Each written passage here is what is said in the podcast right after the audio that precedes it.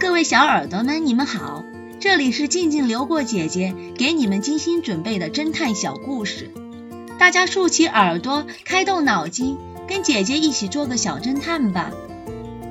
小侦探系列二百零六，小酒馆里的中毒案。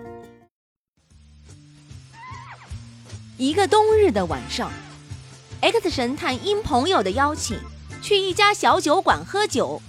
这里的酒具都非常有特色，都是闪闪发光的银白色西壶。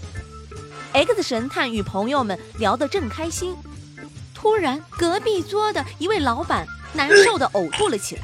他的两位保镖立即拔出刀，对准了与老板同坐的一位商人。X 神探看到这一幕，他上前一问：“怎么了？发生什么事儿了？”老板的保镖回答道。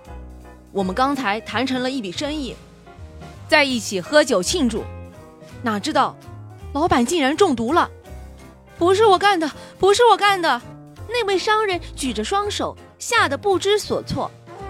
X 神探走上前，摸了摸温酒的西壶，又打开盖子，看见黄酒表面浮着一层黑膜，就说道：“果然是中毒了。”这时。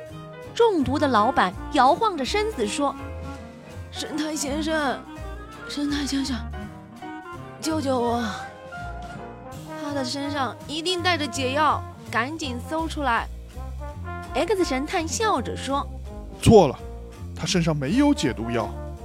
这酒是你做东请客的吧？他怎么可能有办法来投毒呢？